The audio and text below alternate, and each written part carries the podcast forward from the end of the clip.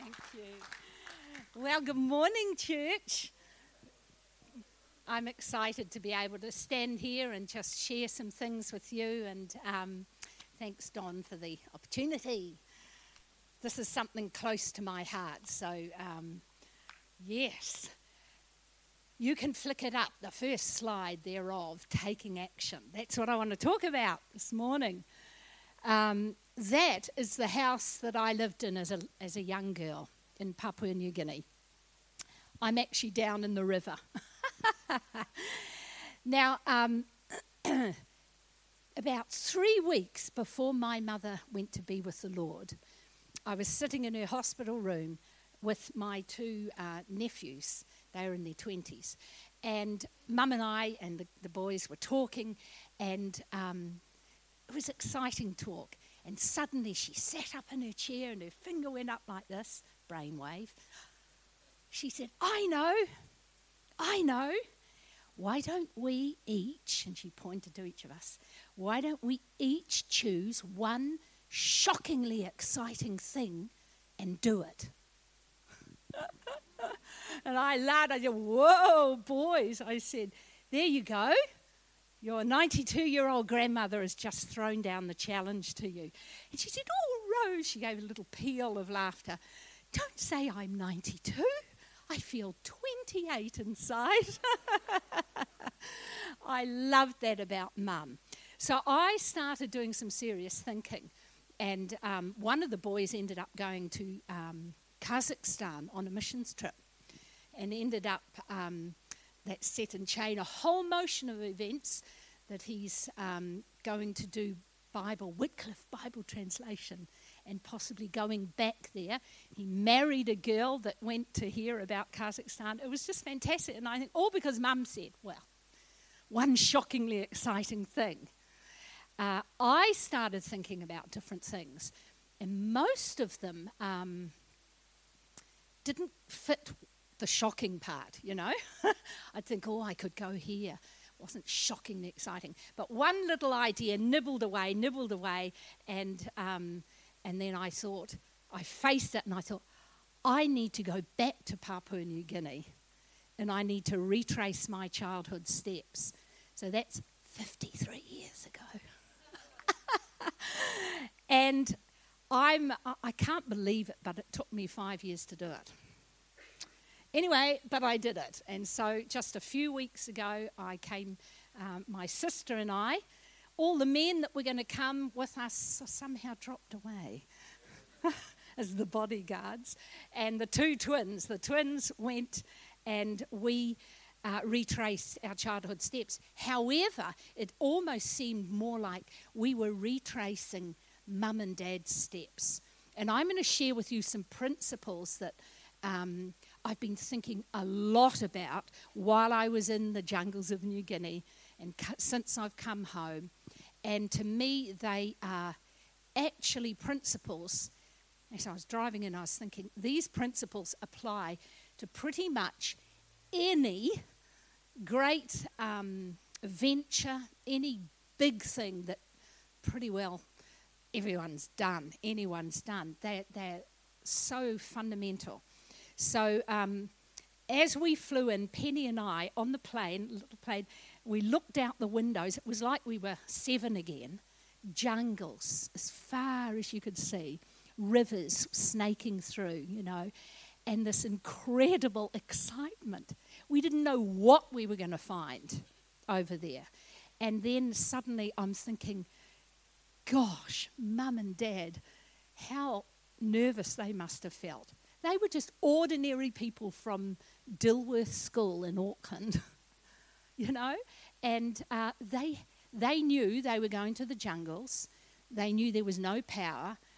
They were taking their three young children, and I just think, wow, it's pretty amazing. If you flick up that first um, slide, Jonathan. Oh, okay, that's one I saw. There, there we are, the jungle girls we always had a belt with a knife on it. I tell you, just in case we needed to skin a snake. Flick the next one up, Jonathan, and there we are 53 years later. Isn't that cool? Hallelujah. And Daniel 11, verse 32 says, But the people that know their God will be strong and take action or do exploits, whatever your translation you like. But I tell you what, the people that know their God, and that's us, put your hand up, that's you, will be strong in faith, and their lives will be marked by action. They'll do things. We will do things. We will not slob around. Our lives will have a divine impetus, and we'll be captured by some sort of passion or vision. That's what God wants anyway. Um, we won't be sitting idle. Do you know, I think, you know, that we were the only white people we saw there.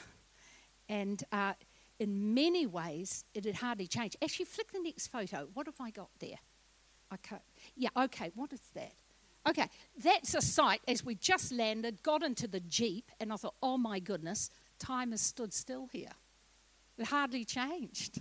The jungle was still the same, the villages were still the same. Turn to the next one. I can't remember what I put on. There's the river where we used to swim. Still there, still the same. But you know what has changed? All the white people have disappeared. There used to be a big presence of uh, Australian missionaries, New Zealand missionaries. It's just on our, on our, they're our neighbours. Papua is so close, and it was so in need of the gospel.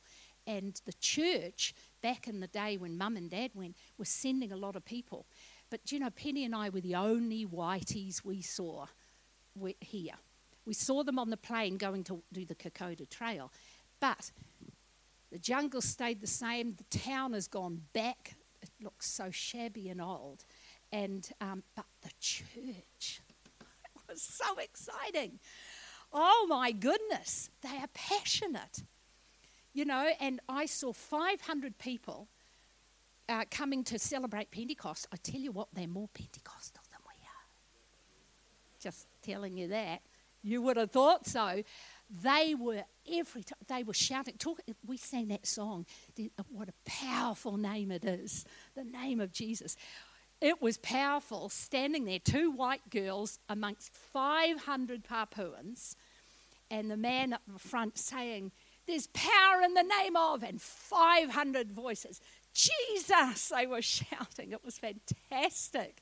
There's salvation in the name of Jesus. And then they, you hear the sound coming down the road, and they're shouting and singing, and then you realize they're singing, and Tark would have loved this. They're singing, The church of God is on fire! The church of God is on fire! And they walk down shouting that was fantastic. So, what the people have done, the missionaries have done, is still is in the hands of the Papuans, and they're doing an amazing job. All right, quickly. The people that know their God, next slide, will have courage. Is that showing? The boldness of faith. Do you know, Mum was terrified of moths in New Zealand. And as I flew into New Guinea, I just remembered the challenges she had when these big rhinoceros beetles would come flying in and sort of latch on, stick insects so long. She needed courage. She needed courage, never mind the snakes and the crocodiles. Just the beetles were enough. Dad was terrified of thunder and lightning. I didn't realize that until we got there in the first um, monsoon thunderstorm hit. Oh my goodness, it was unbelievable. And poor dad was frightened. His face, when we were watching the missionary, the, uh, the, the main missionary, on the first night dad and mum are there, they've come from New Zealand, they've landed in this hot, scary place. And the man says, Now you need to keep this sharp. And he gives dad a big bush knife, you know. keep it sharp Keep it by your bed. What do you have to do every day, Evan? Keep it sharp. You know, you know, take the kids up to the loo, about 100, 100 meters in the in the jungle. Take your bush knife with you, Evan, in case you see a snake. They like to hide in the toilet. You know, Dad says, what, what, what, do I do if there is a snake? And Roddy gr- grabs the bush knife and says, chop off its head. Oh, and lose your pearls. Chop off your head, uh, chop off its head. Do you know the second night we were there, there was a huge commotion in the middle of the night. Dad told us to stay in bed. He got up, got his bush knife, and went out. You know, this is just a teacher from New Auckland, city boy and a big python, uh, 14 foot python, was in the, in, the, in the chook pen. And the boys, Roddy, the main missionary, was there, hack, and no, hitting at it with a cricket bat. Where was his sharp bush knife? I don't know. Anyway, courage. They needed courage. And I think anything that we do, any, any missionary book that's out in our library, anyone in your shelf, any movie that you see of people that have done something, it will have two things in it guaranteed challenges and courage. We need it. We need courage to face the challenges that will be there. And there it is um, the beautiful verse from Joshua be strong and very courageous. Be careful to obey, you know, and then it goes on be strong and courageous. Do not be afraid. Do not be discouraged, for the Lord will be with you wherever you go. Do you know when I went um, many years later to begin um, doing missionary work in Borneo, I flew in on a plane, looked out, jungles and rivers everywhere, and I thought, oh my goodness, it's like I've gone home It was just the same. I got off the plane, and do you know there was a letter waiting for me there in New Guinea and uh, in Borneo? It was from my mum, and she she said I wanted to be there when you got there. When you arrived, I cried, feeling very homesick. And this was the verse that was on that letter. Why did she give me that? Because it had been her verse when she went to New Guinea. So we need courage. Uh, flick up the next slide, Jonathan. Uh, this woman is called Pauline. I just got her there because she was 58 year old widow. She preaches the gospel in the jungles. She walks six weeks in the jungle to go to different villages. Now, if you've ever been in the jungle and feel the heat, you know, there are snakes, there's all sorts of things. She goes there, usually two or three women Where are the men? no, the men are there, but the women are amazing. And they, she um, goes and preaches. She is so passionate. And um, she was telling me, oh, she said last year we went, we went up into a village, long way, long way Rose. And she said, I, I was with other, other women, and we had our babies and we had some young women, and one, one man was with them, a, a, a father, Anglican father and uh, they're in the jungle. They've uh, come off their canoes and they're walking in the jungle, and suddenly they are surrounded by uh, rascals, you know, young men with machine guns. And uh, she said, Oh, sister, Sister Rose, it was just chaos. We all started screaming, Jesus, save us, save us. And the mamas were running to try and go into the jungle and snatching their babies. And the father she said he threw down what he was carrying and he, he threw his hands in the air and he ran towards the rascals and said, Shoot me, but let the mamas go free. Courage. Gosh, I tell you, this is real. This is happening now. She's up in the villages now. Um, and I think of her in my comfortable life and I pray for her. But we need courage and any vision that you've got, um, it will take courage of different sorts. Okay, the next thing we need is vision.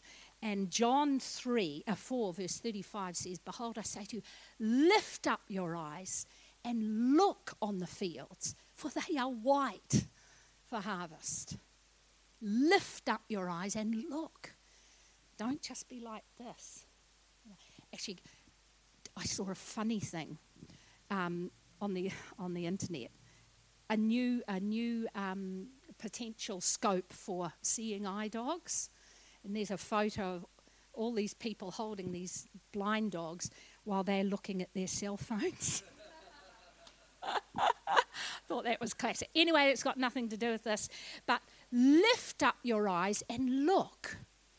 There are opportunities all around us.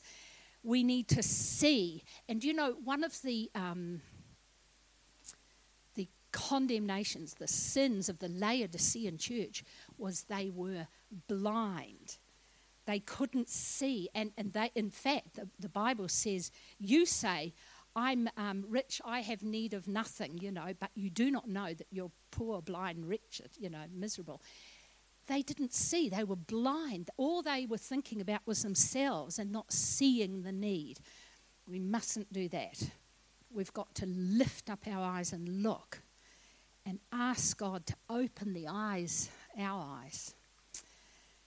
Ah, okay, sacrifice. I want to talk about that. Acts 20, verse 24. Paul said this Those things that were dear to myself, I consider my life worth nothing to me, if only I may finish the race and complete the task the Lord Jesus has given me. It will take sacrifice. Mum and dad sacrificed to go, and I'm forever grateful they did. Um, I was confronted with this again going back there. Um, do you know, in Popondetta, the people that I met, Penny and I met, they still weep when they talk about the martyrs over there. And uh, where we lived in, in, in Popondetta, out in the mission station, there's a silver cross, and that is where two young, beautiful um, missionary girls were captured by the Japanese and kept in a little um, cage and were eventually uh, martyred there. And um, flick over the next photo uh, thing. There's Penny and I standing at Gona Beach. And this is where um, I had a cry on that beach because five missionaries were captured there and made to kneel on the beach and were beheaded there. And their um, bodies were thrown into the sea do you know the Papuans still cry about them? They still thank God for the sacrifice that these people made. And what was astounding to me was they cried about my parents. Now, mum and dad just went as teachers. It wasn't like they were great missionary preachers or anything but they shared the love of Christ in a very practical way. And one and the, Dad's old pupils came out of the woodwork. You know, they'd just arrive at eight in the morning, and there'd be another one that Dad had taught, and now he's an old man.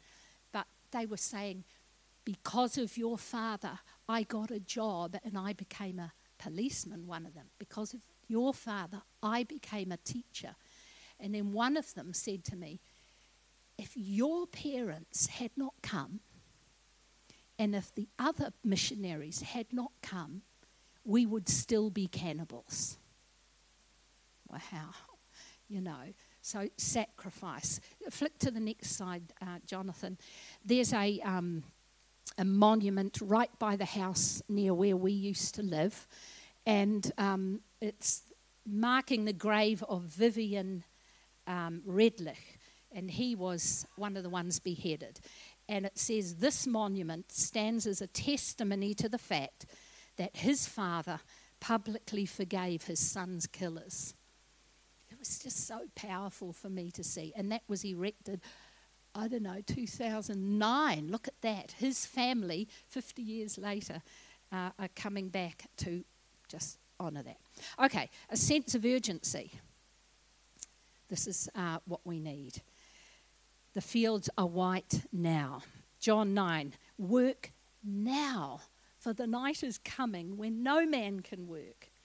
And, you know, just a thought here when is my night coming? When is your night coming? We don't know. We need to work now. Now, I'm not saying that we should all get up and become missionaries. I know that. Some of you will. But we've all got jobs to do. God's given us all a task to do. You know, um, whether it's fostering children, I'm looking at uh, Michelle and Bryce, whatever it is, big tasks, it will take sacrifice and this urgency. Um, turn to the next one. Jim Elliot said, Oh no, that's not Jim Elliot, that's David Brainerd. There you go, Jake, that was the slide. He said, What would I look like with long hair? I love his intense eyes. he said, How rare are the instances of those who live and act from day to day as on the verge of eternity, who striving to fill all their remaining moments in his service and to the glory of their great master. He was an amazing man. He went as a missionary to the Indians, um, the native Indians, and died very young of tuberculosis. If you turn to the next one, this is, oh no, don't turn to the next one. Okay, that's fine. It'll come later. Um, consecration. Romans 12 says that um, I urge you, brethren, by the mercies of God, in view of God's mercy, to offer your bodies a living sacrifice, holy and acceptable unto God which is your reasonable service. We give our lives. It's not just our bodies, it's consecrating our lives. And that's so powerful. If you turn to the next one, um, this will be Jim Elliot. There he is, another gorgeous young man. Um, and he said this one does not surrender a life in an instant. That which is lifelong can only be surrendered in a lifetime.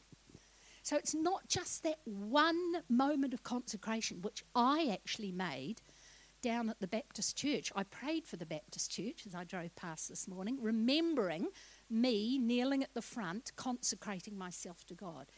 But that one act of consecration is not enough to last me through my, that was 50 years ago. Um, it's not enough to last me the next 40 years. claiming it. we need to be constantly consecrating ourselves to God. Every time you feel moved in the Spirit, like this morning, just say, Father, here I am. Oh, I've got it there. Here I am.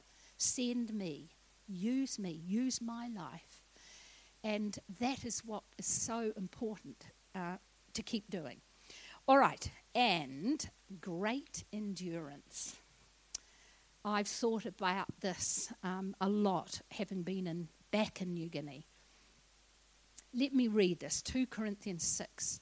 Rather, as servants of God, we commend ourselves in every way, in great endurance, in troubles, hardships, and distresses, in beatings, imprisonments, and riots, in hard work, sleepless nights, and hunger in purity, understanding, patience. Each of these is a message, I tell you, and kindness in the Holy Spirit and in sincere love, in truthful speech and in the power of God, with weapons of righteousness in the right hand and in the left, through glory and dishonor, bad report, good report, genuine yet regarded as impostors, known and yet regarded as unknown, dying and yet we live on beaten and yet not killed, sorrowful yet always rejoicing, poor yet making many rich, having nothing and yet possessing everything. What an amazing passage! Wow, that's a servant of God. That's what they're like in Papua. It was humbling to see it. Do you know they have um, so little? The, the apostles were uh, poorly clothed and homeless. Huh. Um, it's not just big um, sacrifices, it's little ones. It's, it's the great endurance for the trifling little things as well as the big things. Um, put the next photo up. I think there's a photo. Look, at this is the bishop's truck. I tell you, it was falling apart. And this thing, we went out roads that honestly, I got out and walked through deep things to see if we could get through it. And it shudders and goes along, how it keeps going. I wanted to get a video of him starting it because his whole body and everything shook as dung, dung, dung, dung, dung, dung. Finally, it would go, and he'd say, Hallelujah! and off we'd go. oh, look, he, ju- he just emailed me and he said, Sister Rose, um, my truck uh, has uh, um, run out of its, um, not its warrant, what's the other thing that we have? Registration. They have such a thing in Papua. And he said, I have no, uh, no money to get, get a new registration. Can you help me? Yes, I can. Absolutely. The little that we give is nothing compared to the work that they're doing. You know, the least we can do is support them. Penny and I went there. Um, you know, we went there and we were so moved because, look, I went to wash my clothes. They wanted to wash them for me. I said, no, no, no, no. I, I washed them, took them out to the two concrete tubs. There's a sort of tap, but there's nothing to turn it with, you know. And so I said to um, Vivian, um, where's, there's no tap. Wait a minute, Rosie, she said. She ran and got a spanner, ran into the kitchen, took off the one tap that they've got that they just rotate around.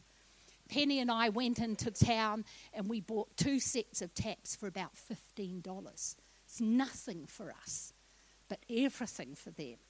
Do you know what I mean? It was just those little things that so um, moved me that we can do something. You know, um, my brothers, the siblings, Penny and I, and two brothers, we're setting up a fund to help these people because we've got history there. We can help them with things. You know, they, I cooked dinner one night, Maggi noodles, two minute noodles, that's all we had. Um, and um, I said, it's just as well Chris didn't come, he would have starved there. Um, he said, No, I wouldn't have. I would have gone out and bought more food. but anyway, you know, they look after eight girls where we, where the house where mum and dad and I lived. They're looking after eight girls that are needing help. I went out. There are three knives in the whole place and about five spoons. That is it. That's it. So we went into town, and if you're lucky, you can find things. Yes, there were knives. Penny and I bought knives, forks, and knives. There's a, they had an oven there. It didn't work because they didn't have the money to buy a gas cylinder and get it connected. Do you know what I mean? Someone's gifted them an oven. we couldn't. We couldn't. We wanted to buy them a, a gas. Couldn't get it in New Guinea. You know, it's that sort of thing. There was a fridge there that someone had given them. And when we put our butter in it, it was melting in the freezer. and then we realised they didn't have, gas, didn't have gas either. So it goes on. There's just practical things that we can do. Anyway, I better keep moving on. But we can partner with them. We left our glasses, reading glasses. Vivian, one of the girls doing the work of a missionary, she is the Papuan looking after these girls, preaching in the villages. She's straining to see at night to read her Bible. She needed reading glasses. Penny gave her hers. Oh, I can read it. So we left everything we could there. Mosquito nets. We left our mosquito nets there. That widow didn't even have a mosquito net when she went out into the villages. What? Oh, I think, gosh, we can help these people, you know. Hallelujah. We left guitars there the bishop, he's been praying for 10 years for a guitar because he said he used to have one, but he put it down when someone that was demon possessed was coming towards him and he went to cast this demon out and he stood on his guitar. So we left our guitars there and capos and whatever we could, all the clothes that we didn't need. We left them there because they need them. So, church, I'm just, I, you know, I know it's a bit of a wake up call, but there's so much we can do. There is so much we as a church can do to open our pockets a bit, be willing to go, to encourage. You know, ever since we've been there, they've, um, Vivian, named after one of the martyrs. They still call their babies after the martyrs. It's amazing. Um, she emails me every day and I'm encouraging her. I left all my messages Christian, you know, my, I was going to preach. I left all my messages for Pauline, and that night she just poring over them by the Tilley lantern, poring over them, saying, I'm going to preach this to the villagers. There's so much, Don, we can do. It's exciting. Okay, last. Quick. Action. They will take action. When Jesus saw the crowds, he felt compassion. He felt moved to action. And you know what he did? Um, he prayed for workers for the harvest. He felt, he saw the need, he felt compassion, he prayed for workers. And then the next chapter, he sends them out and he tells them, go out and preach the gospel, heal the sick. You know, it's wonderful. Compassion is the most powerful force, I think. It just makes us respond. Now, turn up the next one, um, Jonathan. Charles Spurgeon, and click it again. Oh, it's there. Brethren. Now, this is classic quote written, said in a missions meeting. They're gathering around to talk about what needs being done. And he's sitting there listening, and finally he just says, Brethren, do something, do something, do something. And then he says, For no use talking and planning, do something. We need to do it. And um, this is the action. Now, Jake and I have just finished reading a fabulous book. You can flick this one up too. Um, Bob Goff. Look at it. I love that look on his face. He's great. Um, and he's written a book called Love Does. And he's saying, well, I'll read you this quote. He says this. Um, what does he say? What do I need to do to live into the person that Jesus made me to be? And how could I learn more about him along the way? Do you know what the answer for me was? He says. I did stuff. I know that sounds crazy, but the more stuff I did, the more I learned about him. Love does. It sees a lonely person, it feels compassion, and then it makes us make a dinner and take it to the neighbour, to visit the old person, to go and talk to the people in hospital, whatever. It does things. It does. And he finishes the chapter, one chapter, by writing, Buy that plane ticket, make that phone call, visit that person. I remember reading it with Jake, and I said, I've got to book my ticket to Papua New Guinea. I remember reading that. Do it. Do it. Do something. What's stirring in your heart? Do it. Make a move. Get up off our seats and do things and little things. It can only, it can just be little things. But, um, you know, Matthew 21 talks about the two sons, the parable, one that says, yes, yes, yes, I'll go, and doesn't, and the other that says, no, I won't, but goes. Which one did the will of the Father? The one that did it, the one that. It's not what we talk about, it's what we do. And as a church, I've been praying. Oh, I prayed for us a lot in New Guinea because I saw the potential and I thought, all these beautiful people that we are as a family, there's so much we can do. There's so much we can do. We just need to be a church of compassion and action. Compassion and action. Oh, I get excited when I think about it. Okay, and I'm finishing now. Um, actually, young people, I was thinking about this in the early hours of the morning. Young people, one of the most important things you'll ever learn to do is become givers. Givers, not just of your money, but your energies and your time. But you need to, we need to change from being egocentric little people that rule the roost to grow into givers people who give. So young people learn to tithe. It's a great way to learn the, the basic of giving, and then have an open heart, and then go and give and make a difference. See the lonely widow, visit her. See the homeless, go into the streets. See the sick, go and visit them. See the hungry, feed them. See and do, see and do, see and respond. We need to respond. And that's what I want to challenge us that our church, made up of me and you and you, we will see the needs, that we will feel compassion and we'll do something. Just start by doing something, be it ever so small. And I, what I want to do, um, I know some of the doing is praying. Don't ever underestimate the power of prayer. And um, especially for you older people that cannot go and endure great, you know, difficulties that the young ones can do. Pray, pray, pray for them. We are a partnership. That's what I really felt seeing the people in New Guinea. They're there now doing it. We need to be supporting them, praying, giving, and yes, going.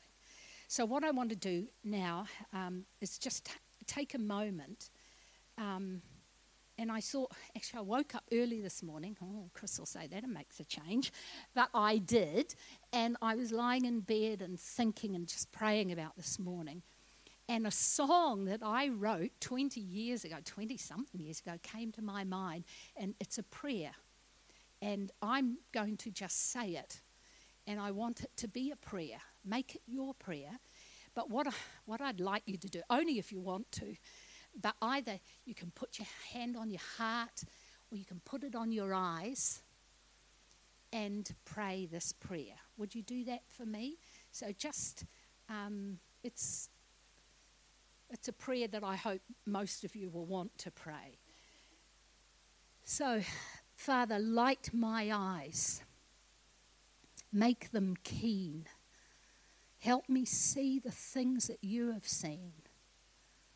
Lift the veil that often lies so heavy, so blinding on my eyes. From selfishness, set me free, light my eyes. Let me see the hidden tears from all the hurts they've carried through the years. Though their faces may not show, give me eyes to see the pain below from selfishness. Set me free. Light my eyes. Father, we pray as a church this morning